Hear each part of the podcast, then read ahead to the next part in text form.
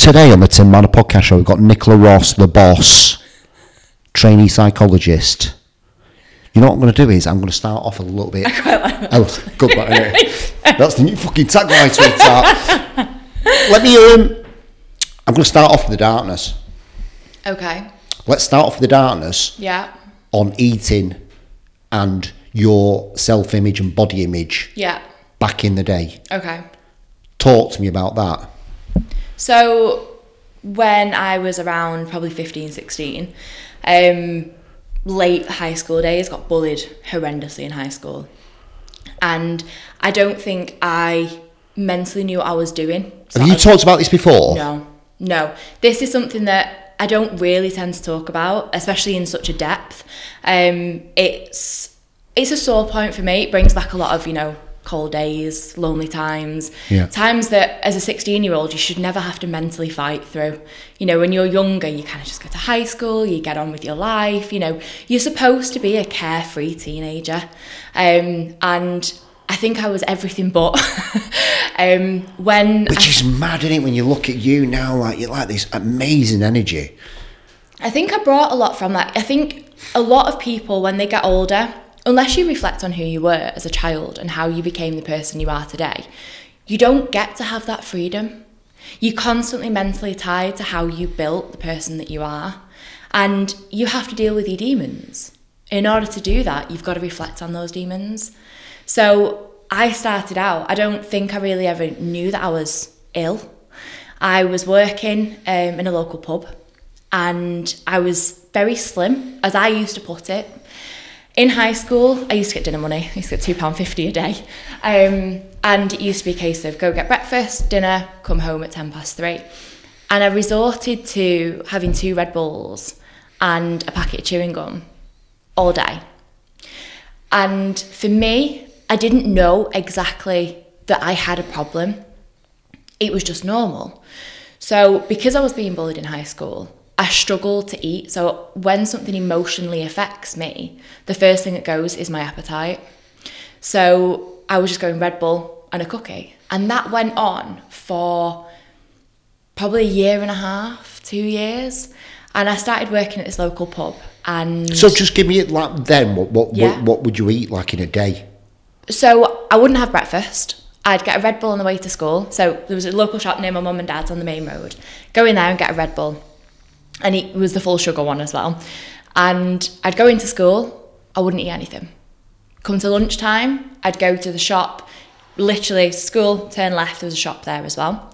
Get my second Red Bull. And I'd then go back into the school canteen. Now, bear in mind at this time, I was bullied a lot. I didn't have a circle. I didn't have like What were they bullying you for, Nick? um, I was a little bit, I don't want to say left wing, but I was a bit of an emo kid. Yeah, you were definitely Yeah. left wing. But I was a little, I, I never fitted. Yeah. And I still don't. But when you're in a high school clique, that's how people get you. That's how you are bullied. You're not normal. You don't have friends. And it's the first thing people will reach for. So I didn't really know why people were bullying me. I was just like, I'm just, I'm just, a, I'm just a person.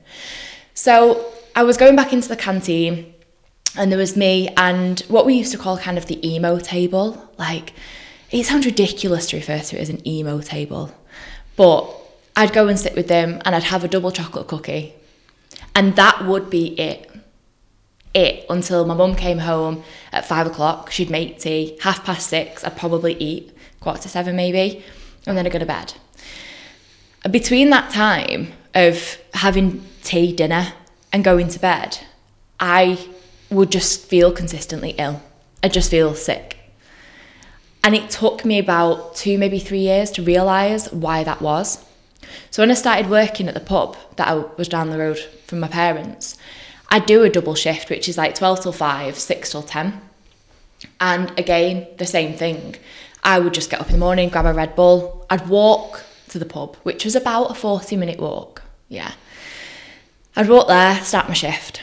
I'd have my break five till six. And this was a very pivotal point in my life, but also my family life. There was a lot going on at home, and I didn't realise that those things would impact me subconsciously.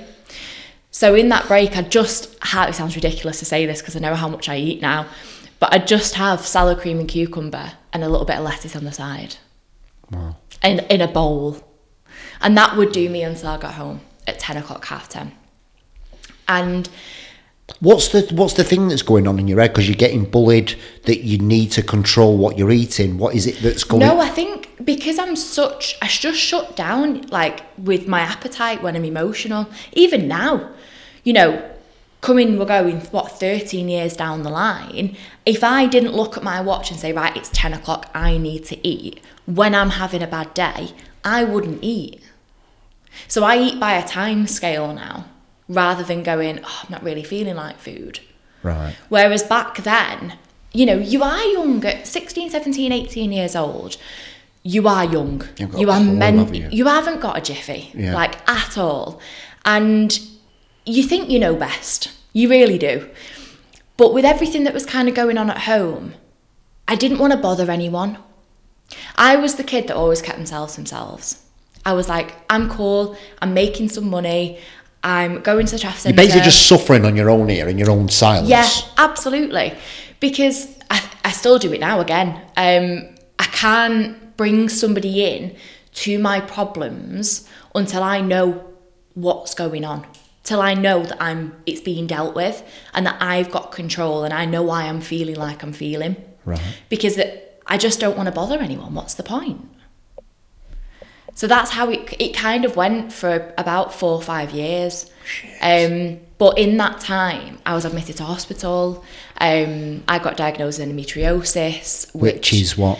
Endometriosis is um, a medical condition, um, th- basically with the female reproductive system, and you are supposed to shed the lining of your womb every month. Yeah, with endometriosis, it doesn't shed; it goes back into the body.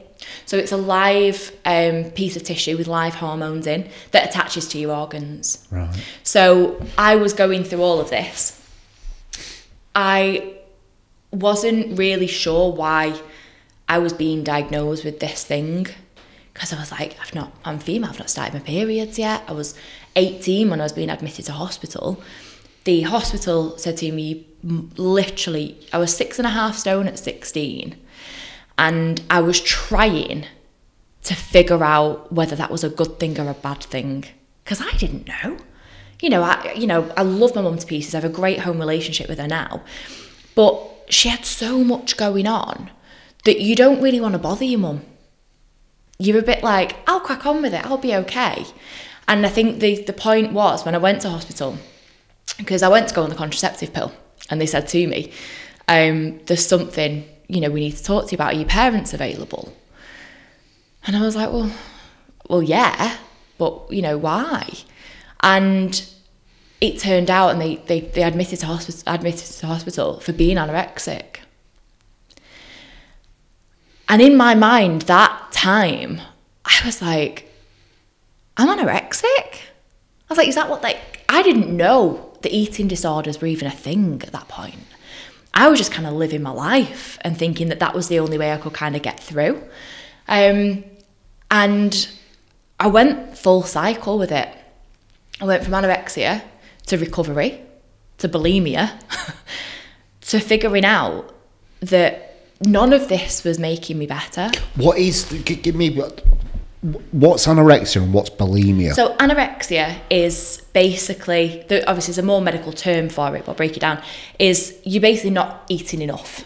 Yeah? Yeah. So your body is in a degenerative state by lack of food. Bulimia is where you eat and you can sometimes gorge and binge and then you'll be sick. right. So you'll bring everything back up. So a lot of counsellors that I've spoken to since have said to me that tends to be the way that people do go because they're on the road to recovery and they're eating, but then there's this panic, there's this fear, and then bulimia starts. Right. So I went that full cycle and I remember being in the Trafford Centre with my sister, mum, my dad. We'd gone shopping on a Saturday. And this is a very pivotal point that I started to shake horrendously. And my mum said to my sister, go and get her a bottle of Coca-Cola. Yeah, give her some sugar. And Kaylee sat me down, my sister, and she was like, Are you okay? And I literally just said to her, I'm fine. And I knew from that moment that the hospital diagnosis, seeing, I refused counselling multiple times, and I still do to this day. All those things, I was like, oh my God, I almost died. And I'm still doing this to myself. I didn't have, to me at that point, as a child, I don't think you ever think about what do I have to live for? You don't. You're a kid, yeah? You're just getting up and doing your day. Every day now, I wake up at 29 years old and I go, right, what do I have to live for today? What are we doing? What am I doing today that is going to benefit me in a month's time, a year's time, two years' time? You don't do that at 18. You don't do that at, God, 19, 20, 21. And at that point, when I sat there, I realised I was, I was really in a bad way. But I didn't know what to do. And I was admitted to hospital once more. I was taken in, um, middle of the night it was. I remember being, I, I went into mum and dad's bedroom and I was tremoring. I was severely underweight, just been diagnosed with endometriosis, but my stomach looked like a ball. And I said to mum, I said, there's something really wrong and I don't, I don't know what it is. So anyway, he took me into hospital and we figured out what it was. It was basically the combination of the two. Um, and they admitted me onto this, this ward. I was in a room on my own. I'm not good being on my own anyway. And the lady came in, the nurse came in, and she had me hooked up to all these machines. And I'm thinking, I don't want to die. This is not how I'm supposed to end. This is no. But I didn't know what to do. you know, my mum was still struggling with things at home. She just lost her best friend. I didn't want to weigh this on her as well. And there was a TV in the corner of the room, and they had Good Morning on on the Thursday morning. And it was Jodie Marsh that was on there. And it was way back when she was competing, and she looked amazing. And I remember watching it and thinking, I want to look like that. I oh, she was she was the sole reason that I probably didn't die that year. Because I watched her and I thought, oh my God, look at me and look at her. As human beings go, yes, she was famous at the time, she still is now. I was just this little girl from Manchester. But I can do that. A body is a body, surely. So I did some research on Google. So I was like, how do I come out of this state basically? What do I do to build muscle? And I remember taking a screenshot of this and it was walking lunges. Yeah. And you ask my coach today, and he'll be like, I can't stop her. because for me, it was my life saviour. And I sat there and I, I, came up with this little plan in my phone. I was like, right, this is what I'm going to do. And the nurses kept coming in with food. And I knew that that was the battle. That was the battle I had to overcome. It wasn't exercise.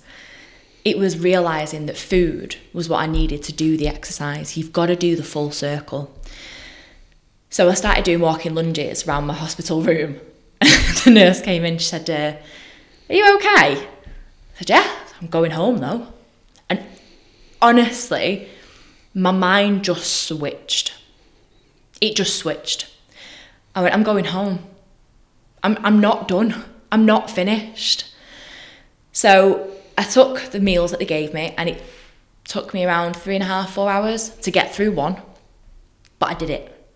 And the next one came. I was like, right. At the time, I didn't know about macros, I didn't know about calories, I didn't know anything. But I knew in order for them to let me out those doors, I had to eat this food. So I started going through my meals, started doing my walking lunges. I was so proud of myself. Even to this day, I was like, I did that.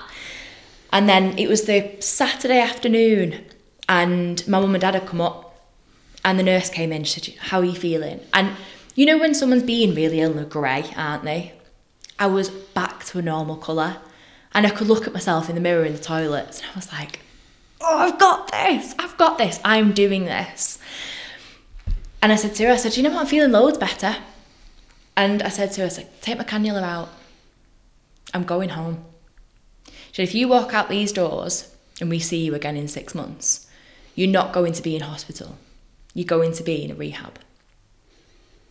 I got in the car that day, and the words that went through my mind were shit. I'm not coming back here. And I literally changed my life from that day. I started going to the gym. I got two separate jobs. So I started working in law, and the gym at the time was across the road from where I was working. I'd never been in a gym properly. I'd never lifted weights. I walked to the pod. It was Lifestyle Fitness in on Deansgate that was then. I walked in this pod. Was like, right, I'm joining a gym today. I thought, I don't know what I'm doing. I'm going to need someone to help me. I need a PT. So there was this guy on the opposite side, and he was a, a PT. And I said, Can you let me in? I, I want to join. A guy called Adam. And I briefly talked him through what I'd been through. He said, Yeah, I can help you, no problem. I was like, Right. I said, I'll come in. I finish work at 5.30. I'm coming in, no problem. So I went in at quarter to six, and I remember picking up these gym pants, right? And they were no bigger than probably a five year old's. They were just so small. And I remember looking at them, thinking, this is the next step. You've got to overcome this. Walked out onto the gym floor. Oh, yeah, you're Right, Right, let's get going. And he had me doing walking lunges, which is still my fave. And he said to me, he said, when was the last time you ever lifted a weight? Have you lifted a weight? I said, no. He said, right. Have baby, baby weights, one kg. And I remember struggling picking that one kg up and thinking, oh my God. And that from that point, I got competitive. Yeah. I didn't just get competitive with myself, I got competitive with the entire gym. and I was seeing people and they were lifting like 60, 70, 80k. And I was like, how on earth are they doing that? So I every single morning I used to get the quarter past six train. How do you stop yourself from going the other way now, you? As in like Well, in that moment, obviously, you've got this control thing where you've controlling your diet, and now you've got this weight thing that now want to compete against everyone else. And how does it stop getting compulsive in that? So it did for a time. So probably eight months post lockdown, I absolutely went ham at the gym. And I'll go into sort of um, PED use as well, but I got caught up in the world of um, performance enhancing drugs. And they help you lift more, basically. You get stronger on them. You Yeah. recover faster, but you, you get stronger on them as well. So let's come back to that one. So you're in the in the gym at what's it? We'll, we'll, Yeah. we'll lead up to that. So you're in the gym there doing the one Ks. You're looking around, seeing everybody Yeah. lift sixty, and you think, right, I'm going to do that. So tell Yeah. tell me about that. What happened next? Yeah, that? so I had to learn obviously about food. I had to learn about carbs, the fuel that you need to put in your body, the right times to eat. Yeah. And Adam was the person that did that for me. He sent me a WhatsApp every morning. Shout out to Adam if you're there. Shout out, literally, shout out to Adam if he's there. Um, he sent me a WhatsApp every morning. He said, Right, this is your food for today. I was like, Amazing, right? Nine times out of 10, I would skip lunch, but I'd go to the gym and do cardio. I'd go back to the office and there'd be a ring, there'd be a um, press on the doorbell, and it'd be Adam with a pack of chicken and a pack of microwavable rice. Shout out to Adam.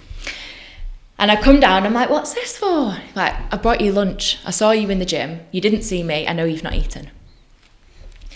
It's a good coach, that isn't it? Absolutely. Do you know what? Absolutely fantastic. He was a great guy. He was the guy I think I needed at that time. Yeah. And I, through him, he trained me like a bloke.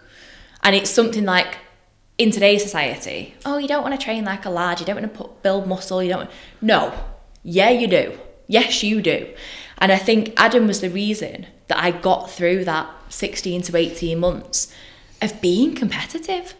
You know, meeting all these people in the gym, people coming in and being.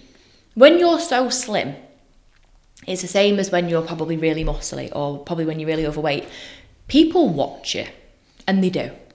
Not out of a, oh my God, look at that person, but more out of curiosity. I do it in the gym now.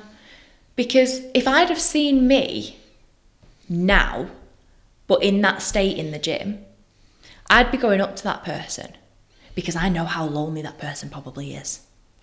And it's terrifying that those people in that gym at that time did watch me. But I don't think at that time I was even aware of people watching people in the gym. Yeah. Nowadays, it's all over social media. Yeah. But back then, it never was.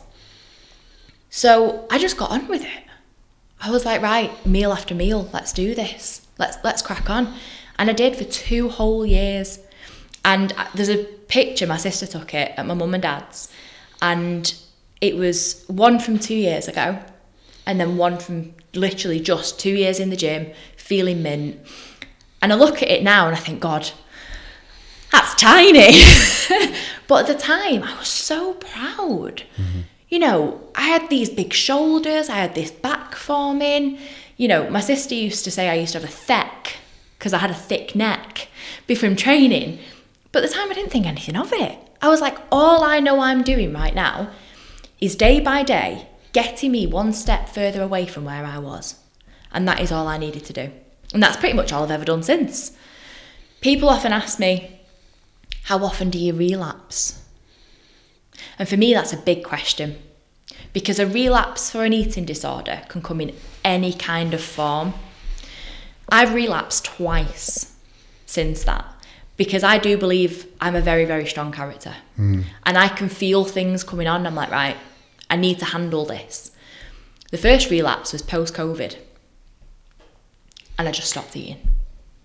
Stopped. Why? I think my whole world had just been flipped upside down during the pandemic. Yeah. I was still working. I was still traveling because of work. And to most watching me, I was still living a normal life. I was still training in the back garden. I was still going to work, still a daily routine. But I just I just shut down post COVID. When COVID ended and the pandemic kind of ended, I was like, where do I go? What do I do? Am I just the gym? Is that is that all I've got? All these people were restarting their lives. They were they'd learned something new in COVID. They learned a new language. They'd studied. You know, I did um, first year and second year of uni in COVID at Open Uni, but I hadn't done anything. I didn't have anything to say. Oh my gosh, I've done this in in lockdown, and I felt a bit deflated. I felt like I should have used that pandemic to learn something, to do something more. But the realization when I started to shut down that was it within the pandemic, I'd I'm big on Instagram. So I'd put on Instagram people who were struggling, you know, people living at home on their own, they weren't able to see people. I put people into a WhatsApp group. And it wasn't, you know, I was a coach at the time, I was online coaching. It wasn't a marketing move. It wasn't a sales move. It was because there were so many people out there struggling. Yeah, because you understand what it means to be lonely, man. Very, very lonely. And you can be surrounded by all your family, as I was. My sister lives three doors down from my mum and dad. I had everybody I needed, but I was so on my own. And there were support groups all over social media for these people. But realistically, I don't find them relatable. My WhatsApp group, I was just a normal girl. I was like, I am sick of this. I am sick to death of not being able to do what I want to. I'm sick of being controlled. And I was so alone. And I put together this WhatsApp group, and there was around 40 of us in it because I just said to people, um, it's not for anything in particular, but just come and join. If you just want someone to have a bit of a, a banter with, if you're on your own, just come and join, send me your number. We had the best WhatsApp group. And there was specifically one particular guy in that WhatsApp group, and he never said anything. Still follows me now on Instagram. And I know who he is. And following the WhatsApp group, went back to normal, didn't we? Went back to normal life. And I started to put together blogs and vlogs because I realised that you can put as much as you want on your Instagram story. Yeah, I chat crap sometimes, but people love it. Yeah, because I'm just so open. I just don't yeah, really yeah. care. I started to put together a vlog and I was sending it out and I said, you know what? I don't care whether I'm sending this to three people or I'm sending it to 300. This is just me and this is what I'm going through. This is my life. Here you go. Yeah, you might be able to relate to it, you might not. Not doing it for any specific, excuse me, specific reason. I sent this particular vlog out one day and I'd just come back from the gym. Crap session. Crap session. Wasn't eating properly, weak, mad at myself, started drinking. And I went back and I sat on my laptop. And my laptop on my knee, mum and dad's, a glass of wine in my hand. And I started typing. Could I stop typing that night? Could I, heckers? It went on this vlog. And I went in about the circle that I'd just been through. Of I was this really healthy human being. I was coached before lockdown. I was due to compete in bodybuilding. Best condition I've ever been in. And all of a sudden, I was drinking a bottle of wine a night. I wasn't eating. Hated the gym. I was using performance enhancing drugs. I was lonely. I was like, what am I doing? So I put together this vlog. And I, when I read it now, I, I'm so proud of where I've, I've, I've got from that point. And I sent it out.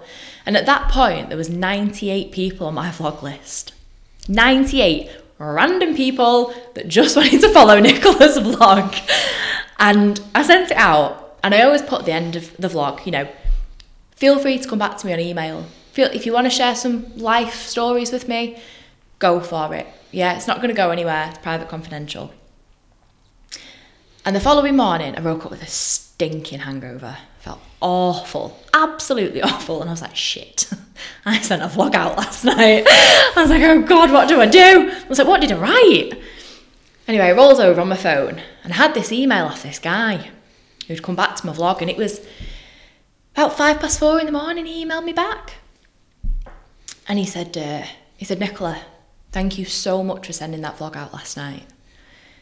He said, over the last six months, I've had some of the toughest days of my life. He said, and yesterday, I lost a person in my family. And he said, I came home, and if it wasn't for your vlog, I wouldn't be able to be writing this email back to you right now. So I read it, and I had this stinking hangover. And I'm thinking, first thought that came to mind is I must have done really well. Must have been a great email. And he started to go on to say that he's followed me since pre lockdown. And that. In your WhatsApp group. Yeah, he joined the WhatsApp group and he said, I've seen you and you're not shy. You're very bold. You don't really care what people think anymore. And if you're having a crap day, you'll tell people you're having a crap day. He said, But I followed you and the strength and courage you have had that's pulled you through pulled me through in that vlog. He said, Because everything you said I related to. And I rolled over and I put my phone down and I looked out the window at my mum and dad's and I had a choice that day. And the choice was to carry on feeling sorry for myself, to sit there and go, oh, my life's worse than theirs. Or I could go, you know what? Jesus Christ. I've just saved a guy from killing himself. I'm making an impact here. And I'm not letting that go. I'm not wasting that. I got up that morning, I ran downstairs and I made my coffee. I was like, right, we're going for a walk. Backpack on, Dora the Dora the Explorer backpack, my water, some food. And I thought, right, I'm going to walk and I'm just going to keep walking. On your own? On my own. I'm going to go. And all I'm going to do is think. Think about what I've done. Think about where I've come from. Think about where I'm going. And don't get me wrong, that has changed probably a million times. But I needed an image in my head about what I was going to do. So I went, headphones in, and I'm trundling down the road. That day, I walked just shy of about 27 mile. Got up at 8, I didn't get home until about half 9, 10 o'clock. And I walked and walked and walked. And when I got home, I made a decision that I was never going to be that person that I was yesterday, ever again. I had so much hate, anger. I was angry at the person that was in my life, destroying my mental state. They were the reason I'd stopped eating as well, because they were constantly having an impact on me daily, emotionally. And I got sick of it.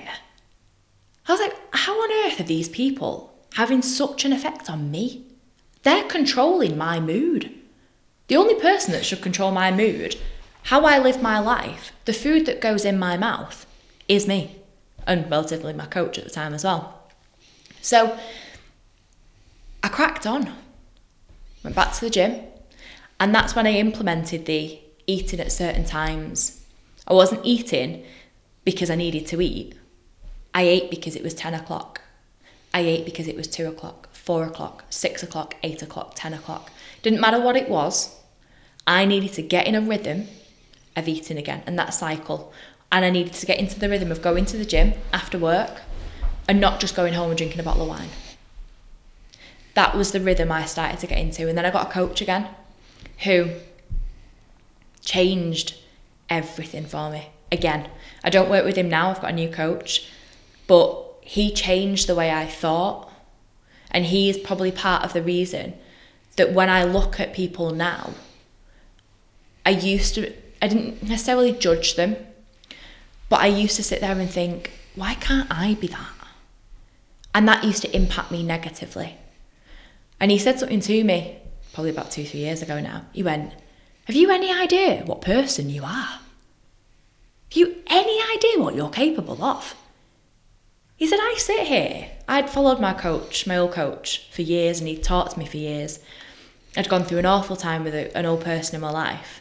And he said to me, he said, You have come through all of that every day. And you're sat there saying, Why can't I be something else? He said, Go home, go and have a chat with yourself and come back. I love that. Love and I did. And I thought, do you know what? He's got a point. And even now, I suppose it falls under the category of imposter syndrome Yeah. hugely. Even now, I go home and I sit there and I think, I'm not where I want to be, but I'm not comparing myself to anyone anymore.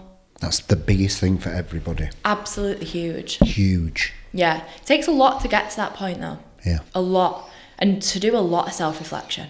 A lot. You have to spend a lot of time On your own. in your head. Yeah. You absolutely do. How have you gone from being all right, being because obviously you know what it feels like to be lonely. I know what it feels like to be lonely. It's a horrible, horrible place. But I feel like going through them times, you actually, as you get older, you're actually really comfortable with yourself on your own, Yeah. aren't you? Yeah. How have you sort of made that transition now? Do you spend a lot of time on your own? Um, to be honest, it's probably something that I'm still working on that now. Yeah. So I used to, I've been single for a long, long time, and anybody who listens to this will know me and my love life used to be atrocious. So I used to spend a lot of time on my own, do everything on my own. And I was so used to it. Yeah. And I loved it. And then I met my now partner. And I no longer do things on my own, but I love having that person there. I used to go for what I used to take myself off. I used to go to Wales. I've got a big um, friends group in Shrewsbury. And I used to go to Shrewsbury all the time. And I'd pack my bag, park the car, go for a walk. And I was so comfortable on my own. But the one thing I always used to think, usually in the car on the way home, was that I wanted to share that experience with somebody else. I never used to let it get to me. I was very open about the fact I wanted a relationship. I was always very much, I want a boyfriend. But it wasn't from a point of, I want a boyfriend. It was from a point of, I want someone to enjoy these things with me. I want someone, I'm full of beans all the time. I've got so much to give that it was being wasted on people who weren't worth some of the air that they breathe. And it was affecting me. And it was getting me down in the sense of when I was going for my walks, there was a point where I think um, where was I? I was in Manchester Centre and I'd gotten off the train and I was walking down Market Street and it must have been around this time of the year because there was couples everywhere. And I remember thinking, oh God, the best thing about Valentine's Day is the half price wine and chocolates the day after. I'd never had a Valentine's Day card. I'd never had a happy Valentine's Day text message. I'd never had that. So I didn't really sit there and think, oh, I missed that. I never really had it. So I used to treat myself on Valentine's. Yeah, buy myself a rose. I to Tesco, buy my own flowers. Like, I don't need someone to do that for me. I got this. Whereas when I was doing my little walks, sightseeing and taking pictures, I think one thing that really got to me, and it probably still does to be honest, that when I was going out and doing little walks, or relatively big walks in my case, I was taking my own pictures. And that might seem something very, very small to somebody. Yeah? Well, yeah, just stick your phone up against a camera, take a picture. But it resonated with me in the fact that I was so on my own. a bottle of water was propping my phone up to take a picture. Can you get more on your own? And I was like, shit, I don't even have a friend. But then I was like, you know what? That's all right. Got my phone, got my what, cracked on. But unbeknown to me, subconsciously, that was really eating me alive. And it was upsetting me.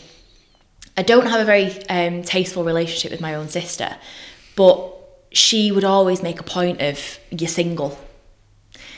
And I was like, oh, I'd rather be single than in a relationship that wasn't feeding my soul, that wasn't feeding my future.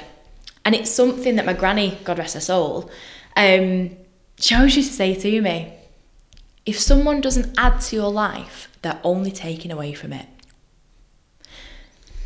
And when she passed, I thought I was in a terrible situation when she passed, personally. I was in a really horrible part of my life.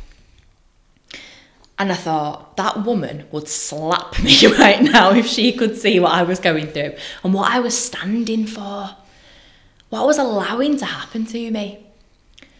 So I thought on my walks, you know what, I'm all right being on my own because at least no one is taking from me. No one's taking anything from me. And I didn't necessarily have to make the point of they're not adding to me either because there's nobody there. So you, were you scared of getting into relationships at that time because you, you, you were scared of maybe that's if I got into something that's what would happen again? I think so, to be honest. Um, I'll make you know, I'll make a joke of the fact there were there were men in my life. You know what I mean? Yeah. There were people that wanted to date me. I had a, a relationship with someone who I broke his heart. Yeah. I absolutely destroyed the guy. And why did I do that? Because I was like, I don't know what I'm doing. Yeah. No one's ever got beneath the barriers. No one's ever broken those walls down. And if they ever did, I left. Yeah. I walked away. I was like, absolutely not. No way is someone getting those barriers down. I had so much, like, if you imagine a football, a ball in me was angry. I was upset. I was confused. I'd lost my dog, my gran, and somebody very close to me in the space of 18 months. And I was letting this one person control me. Mm-hmm. So people were coming into my life and getting close to me. And before they broke my heart, I was going to break theirs. You're not getting close to me. And at that moment in time, I didn't know about doing work on myself. I didn't know how to get inside my mind. I didn't know how to reflect. I was terrified. Imagine if I sat down with a counsellor, and it's something that, you know, I've been offered counsellors on countless occasions and I've turned them down. Why? Why have I turned them down? Yeah. Because the times I've been through, I, I wanted to figure them out myself. Now, I know they say a problem halved is a problem shared. A problem shared is a problem halved, yeah. Hmm. It's never the case for me. I never felt like that because I was always so scared of putting my problem on somebody else's shoulders. I went to Dubai to work for Emirates' as cabin crew. Is your relationship the same with counsellors now as it was back then? Yeah, I don't want a counsellor anymore. But isn't that not what you're? Yeah. But I don't want mum. Because I believe that every in the terms of becoming a counsellor, if someone comes to you and when someone comes to you, you don't necessarily have a job description of what you're supposed to do for that person. Yeah? Mm-hmm. However, in my personal belief, those people should be able to leave your sessions feeling like they can work on themselves. Even if it's 2%, they should feel better about reflecting on their past. Yeah, that's what my counsellor does. Yeah, It's exactly what she does. yeah. Because no one can leave a counselling session and go, I'm going to look at all these things. Yeah. Oh, God, No, you'd, you'd break. Yeah, yeah, you'd absolutely destroy. Yeah, we, we do it into bite-sized chunks, so we just focus on the little things. Yeah. And by doing that, I when I was offered a counsellor, um, I remember the phone call, and I'd come out of hospital. I was in a hospital for a day case. I come out of hospital, and they phoned me. Said, you know, there is counselling there available for you. And like I say, I'd lost my gran, I'd lost my dog, and I was just in a horrible place. Because for me, I just put up a wall. When something happened, wall, wall, wall. Didn't care about grief. I wasn't able to grieve for my gran. I went, literally, I was working at her funeral. My first PA job I ever had. And I, I was at the funeral. They didn't ask me to work that day. They didn't ask me to respond to emails. I was at the wake and I was replying to an email about staples. Wall. You didn't want to deal with that. Didn't want to deal with it. Yeah, yeah. Didn't want to deal with it. And I remember this counsellor saying to me on the phone, you know, we're offering it to you. It's there free of charge. You get 10 sessions. No. No. I, I, I'm not taking that. And it took a lot over the last four or five years for me to look back on everything. I call them like trauma. They are trauma cases. And I look at it as a trauma case. Yeah. And I open that file to say, right, what made you feel like that? Yourself. Yeah. You're just self-reflecting here. Self-reflect on here. trauma. On trauma. So, for instance, I'll go into a case. I flew to Dubai to work for Emirates, hmm. and I now know it was somebody else's dream. It wasn't my dream, but it broke me. Hmm. I was 21. I was getting on an Airbus A380 to fly halfway around the world, leaving my family, my brand new nephew, a farm of horses that I part owned, back in Manchester. And I got on that flight and I cried. There were numerous things that happened out in Dubai, things that happened when I was trying to come home. And when I came home, I knew that that wasn't the right decision to have gone to Dubai in the first place. So I closed my case. Done. And I never, never, ever reopened that till about properly a year ago.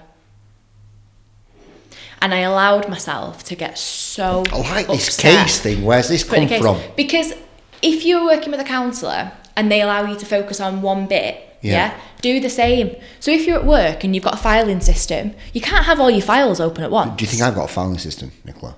No. Right, it's pieces of paper everywhere. But maybe I need make to have a filing system? Yeah, I get because it. you do. When like you, when your pieces of paper everywhere, when everything in your mind's everywhere, Yeah, yeah, yeah, yeah. Because at the minute I've been working on the first dog that I ever got, and I took him to the RSPCA to get put down, and the guy came out and took him away without me saying goodbye. And I fuck it, I've not dealt with it, so I need to, I need to open that case. you But know. there's that many fucking things. I'm Yeah. like, look, I need to just focus on that one. So Yeah. it's a nice way I've just reframed it head from you saying that. Absolutely. The way I, I looked uh, look at these cases, even the small stuff, even things like that was a huge. I call that. Yeah, that my relationship with trauma since working Yeah. in the council has totally changed. I Yeah. thought I had no trauma. I thought I was cool, but fuck me, Trauma comes in all yeah, oh, yeah, I didn't know that. Yeah. I was always looking at other people. Who am I to like do with them You look at people who are going through like major catastrophic Yeah, yeah, devastation, yeah, don't you? yeah. And you think, oh Who am I to Yeah, there? who am I to complain or who am I to call this PTSD? Yeah. In actual fact, doesn't matter what size it is. Yeah. It's how much it's affected you in your life. And the the cases for me, even so much as like when I flew back from Dubai, it was a a bad mis- bad move to go to Dubai, but that trauma case, I hadn't really opened it. I didn't want to, but I knew I had to. And I allowed myself How did you know you had to? Oh, because I I was going over it in my head. The constant in my head I was getting back on that flight again. I was crying again. I was drinking three glasses of wine on the flight. I was landing in Dubai again. I could literally step by step walk you through the moment I got on that flight to the moment I got back off it in Manchester. And I knew I hadn't dealt with that. And I needed to. Eating disorders, never dealt with them. Even to this day, never dealt with them. But I'm at peace with those because they've made me who I am today. They've educated me. So I'm at peace with those files. Yeah. So those are those cases closed, legit? Those cases are closed. Yeah. Yeah. My eating disorder cases. Because that's the big thing in it. It's Yeah. like I go to my counsellor and I've told you, you know, I do mushrooms and all sort. Yeah. It's, I'm not looking for happiness and stuff because I'm, mm-hmm. I'm I am pretty much made out of sunshine, but I just want to be at peace. Yeah. I want to be at peace with my mind, and there's Yeah. a few things that are cases that Yeah. I need to open back up and have a look at. You have to. But the, the way that I would explain to open a case, and I opened one, a very sensitive one, um, about three months ago. And I knew that I was okay opening it because I was talking to my partner about it. And there was no judgment. There was no, I feel that you should have done something different. I knew I was in a safe zone to to open that again. And I opened it and as quick as I opened it I closed it. Really? Yeah. Wow. It breaks me every time. Every time. And I can't change it. I can't go back. I can't reignite with the person that I went through it with. I won't. But every time I look at that case, I can't open it. Cannot open it. Is will this not be the case where that maybe you need to open the case with somebody else Um, that you don't know from a? Listen, I haven't got a fucking clue what I'm talking about. when I'm saying this. no, I know what you mean. By going to a counsellor, they can help you open cases Yeah, yeah. that you can't open yourself. Yeah, because like she's just totally refreshed. She changed my life. Yeah. Um, shout out to Sally. Um, it just we talk about stuff and I'm just like, fuck, I didn't even realise that. Yeah. I didn't even think of it like that. Yeah. And it's just like I now apply the tools that she gave me every single day in my life. Yeah. Hugely. Hugely. But I couldn't have done that without her. See, I'm not even at the point of wanting to approach somebody about it. And you have to be able to say, I want someone to help me with Yeah. this in order to go and do it. That is one case that in, in my filing cabinet Yeah. of cases, Deep as fuck. it literally is from such small things to such massive things. yeah. Um, I think that's something I probably think of at least twice a week. And I go through it, and I don't know if you're the same as me. Subconscious is like it just hits you. No, no, like, I'll, I'll purposely bring it to the forefront of my mind Fucking hell, and think, right, You're like a machine, you. we've we've got to. I'm like, oh, f- Oh no, I bring the back. Everything, right through, and I'm like, right, I can be driving to work and sit in traffic for hours going to work some days, and I'm like, right, let's go. I'll I'll be on the motorway in traffic, and in my mind I'm thinking, right, this is what happened. This is what you said. These are the actions you took. What would you do differently now? Well, I wouldn't have done that. But why wouldn't you have done it? And I'm, I'm, I'm pretty much having a two way conversation with myself, yeah? Because somebody said something to me a long time ago when I was going through this particular phase of my life. They said, You did what was right for you at that moment in time. yeah. And that sticks because at that moment, when you're in fight or flight mode, your body tells you what you need to do. Because your mind is working at a thousand miles an hour, that your gut, your body goes, This is what we're doing. Yeah. And that's it. And you make that decision there on in. I made that decision. I don't regret it. Regret is one thing I will never do. Yeah, I won't regret anything. I love who I am today. But would I change it? The action, no. Everything surrounding it, yeah. The people I lent on, I'd change. The actions I took following, I'd change. The way I looked at myself and talked to myself. No one needed to hear that. I hated myself. Hated it. I shouldn't have done that to myself. I should never have woken up two days later and gone, You're a dick. I should never have done that. I should have gone, You're an incredibly strong woman. Do you know what you're capable of? That decision was a horrible decision for me to have made. The person that went through it with me, nowhere to be seen, left. See you later, off you go. And that person controlled me for four years. Four years of my life. And now I close that case the minute that person shut the door. Gone. and that every morning, nine times out of ten, a snippet of that conversation will come back into my mind, and I'll think of it again. What is it you're looking from that? What is it that you're looking when you open it up? What are you looking for for it? Just peace from it. No, I think people would probably say, "Do you want closure from it?" And I don't think I'll ever get closure from it. Yeah. It's not really closure I'm looking for. Maybe justification for the action that I took. Maybe I'm looking for a reason of why I let people push me and talk to me in certain ways and treat me in certain ways. But that's me. I allowed that to happen. So when I sit there and go, there's nobody else to blame here. Yeah, you've got to take extreme ownership Yeah. sometimes, haven't you? Yeah. Just like, look, it don't matter even though other people are at fault. It's just like, I've got to just take it for my own shit. Yeah, you've got to take it Yeah, and yeah, say, you know what? I did that. There's a few times that that's kind of got me where I'm like blaming other people and what's it. When, even though, yeah, Yeah. it's just like, look, You've got to literally say, you know what? I let did them in my life. I fucking had the, yeah, yeah. Yeah. And the one thing that I did was probably the strongest part of all of that and all these cases that I've got going on is that every day, sometimes on at the gym, on the Stairmaster, yeah? Yeah. I'll pull a case out. I'll be right. We've got 40 minutes here. Let's go through this again. And you digest it all again. You cannot, I don't believe you can go to someone and ask them for help unless you understand yourself what that was.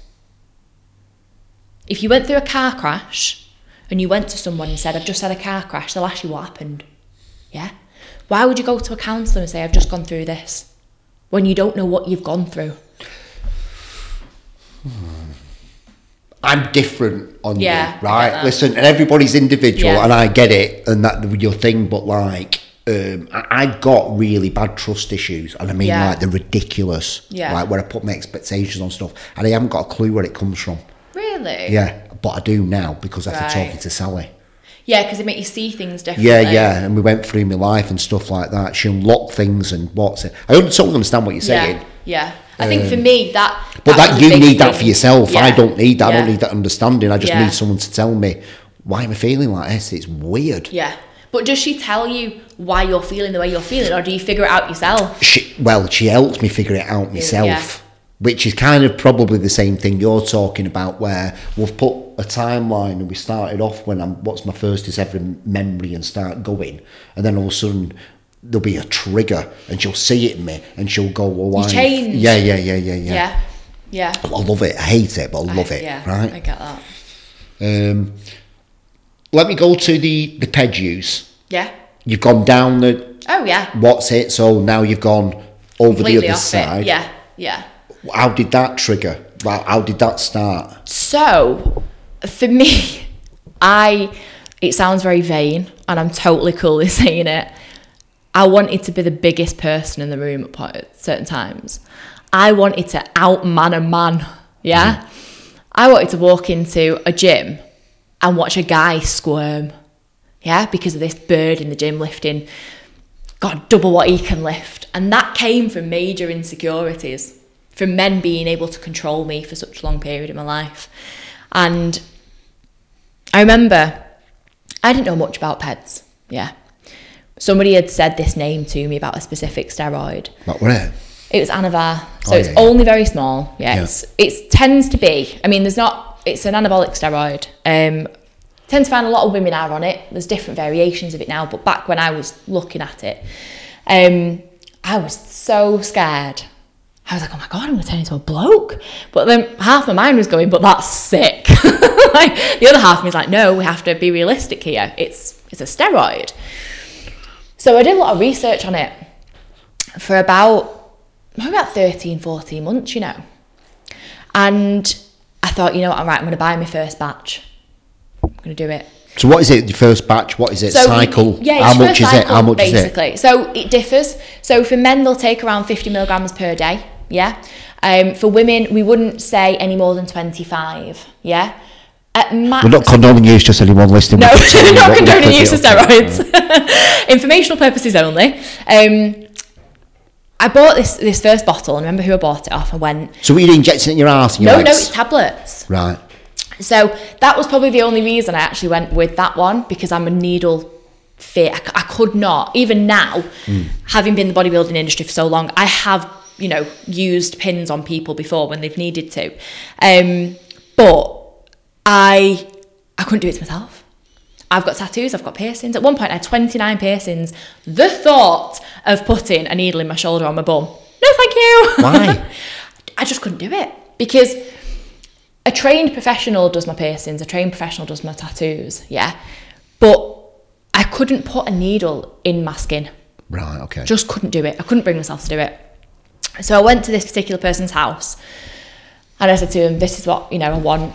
And he was a close friend of mine at the time, I'd known him for a while. And he said to me, and this to people who are listening to this, they'll know this story and they'll know how funny it is. Now I can reflect on it. He gave me this tub and there were 50 milligram tablets. Okay. Now, men of a big build would take 50 milligram tablets per per day. Yeah. one um, tablet one- in 50 milligrams. 50 mil. A woman probably shouldn't exceed 25. Okay. And that's pushing it. I have done 25 milligram a day before. Yeah. I was big. Okay. Anyway, I get this, this pack of tablets, pays him, gets in the car, and I'm thinking, oh my God, I'm about to take steroids. And he said to me before shutting the door, he said, Nick, do you know what you're doing with them? I said, no, I've not got a clue. He said, one tablet a day. A 50 milligram one. One tablet a day. 50 milligram of Anavar. Okay? Me, I'd done my research on Google and I'd read that women shouldn't take over 25, but I trusted this person, yeah? Wrongly so. trusted this person. Gets in the car, right, I'm off to the gym, takes me 50 mil. I've been taking 50 milligram for about a month, right? My eating gone up. I was strong. I was ridiculously strong at this point. What were your temperament like? How were you feeling? Do you know what? I um at the time I didn't really I didn't really feel any different mood wise. Different um performance enhancing drugs have different emotional well hormonal changes to them, yeah. So it depends on what you take. So likes of testosterone, you know, things like that do alter your hormones. Anavar Anavar is very small. It's like a drop in the ocean kind of steroid. Not condoning it at all. However, if you're going to use it, then use it correctly and be aware for people that are listening who also don't condone steroids and think that every steroid makes someone angry, mm. they don't. Yeah, yeah. For the love of God. Some of my closest friends, bodybuilders, been in the industry for 20 years, take steroids, sweetest people I've ever met. Mm. It's you as a person that makes that change. So I was taking this Anavar, 50 milligram a day. I ain't none the wiser. And I said to one of my friends at the time, so I've been taking this Anavar, and he goes, "Oh right, what what what um what Meg are you on?" I was like, "Oh, 50. He went, "What?" He literally put his hand on my shoulder. He went, "Nick, 50 milligrams a day." I was like, "Yeah, why?" He went, "Nick, you're only supposed to take about 10." Whoa. And I was like, whoa. Like, whoa. And he looked at me and he went, Who gave you them? I was like, I don't really want to tell you now, to be honest. He said, No, tell me. So I told him. And he was like, they were close friends. And he texted me, he said, What on earth are you doing? And his reply was, I just thought it would be funny. No. Now I look back on that and I think, wow. And I still know the person. I don't speak to them much anymore, but I think, you know, wow, wow. But having that experience then led me on to doing some more research, doing the correct dosage, Questioning everything. yeah, I really got into the nitty gritty on it. And I then was using the correct dosage. I was training correctly. I was taking them at the right time. I was looking after my body miles better, miles better. And I started to get to a point where I needed a coach. I needed help. I'd, I'd exceeded what I knew in bodybuilding. I'd only ever done like my PT course, my nutrition, but I didn't really have enough knowledge on bodybuilding. And I joined him and I said, right, this is what I'm taking. We did an eight week transformation. And I've never been open about steroid usage until August last year. maybe even later actually. I put a post on my Instagram and I said steroids part one kind of thing. And so many people were like, oh my God, you've done steroids. And because I'm a woman and steroids tend to not go, yeah, there's a huge, huge stigma around women taking steroids. Now, I'm sorry, but why is me taking steroids any different to a bloke taking steroids? I find it really sexist, to be honest. So, I started to get really into the bodybuilding swing of things. Yeah, I was lifting a lot of weight. yeah. Or No. have you got it under control? majorly under control. As soon as I went under a coach, Yeah. he was like, right, I'm dealing with this. Right, so- I trusted him. Yeah. Um, never have I ever done steroids out of context, you know, or done, how can I put it, steroids in a way that would abuse my body. Yeah, I've done them carefully. I'm a person that anything that kind of Apart from the 50 milligram ones. apart from if you God, honestly, I'll never get over that story. Um, when I started working with that particular coach, I trusted him, and I still do to this day. We no longer have a coaching relationship, but he got me one of the best conditions of my life. Now, there's a two-sided argument to it because I was going to the gym full of demons, full of eating disorders. I was taking steroids so I could lift heavier to be stronger because I was angry. Fucking hell. Did a full cycle and I wanted to be lean, yeah. I wanted to be abs, I wanted veins in my shoulders. Why did you want that, Nick? It's taken the last 12 months for me to go, you're just vain. You were desperate for attention. You were that lonely at that moment in time, in that period, that people messaging you going, oh my God, you look amazing, put you in a good mood. So every person around you on your social media would trigger you in either in a good way or a bad way. And it still, to this day, sometimes still gets me. Not where- nowhere near as much. Nowhere near as much. How do you check it now? You're just mindful of it, self reflect, kind of. I learned a lot. Um, I went to France with work um, two weeks ago now, and went on a big um, course with a bunch of CEOs. And it was funny because the guy who ran the course, he he made a point of saying, literally, don't sweat the small stuff. Yeah. And you hear that saying all the time, don't you? Hmm. Brush it off. Don't sweat the small stuff. Hmm. And you think, how do you not sweat the small stuff? On Wednesday night, I was in a bar in London with my boss and my finance manager. And I had a conversation with him, and he said exactly the same thing don't sweat the small stuff. And I'm still thinking about it. At that moment in time, when people were triggering me in a good way and a bad way, their words were having such an effect on me that that would determine whether I went to work in a good mood or a bad mood. Hmm. Somebody else's opinion on me was affecting my day. I didn't know Timmy from Sheffield, but he just told me I look like a bloke. So I went on Instagram and had a big rant, which was doing what? Hmm. Firing up a negative side of me. Yeah.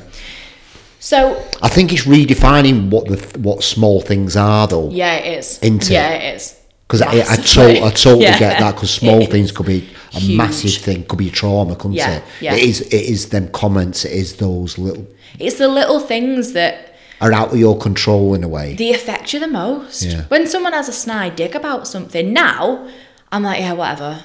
Hmm. But at that time, I didn't know who I was. I wasn't confident.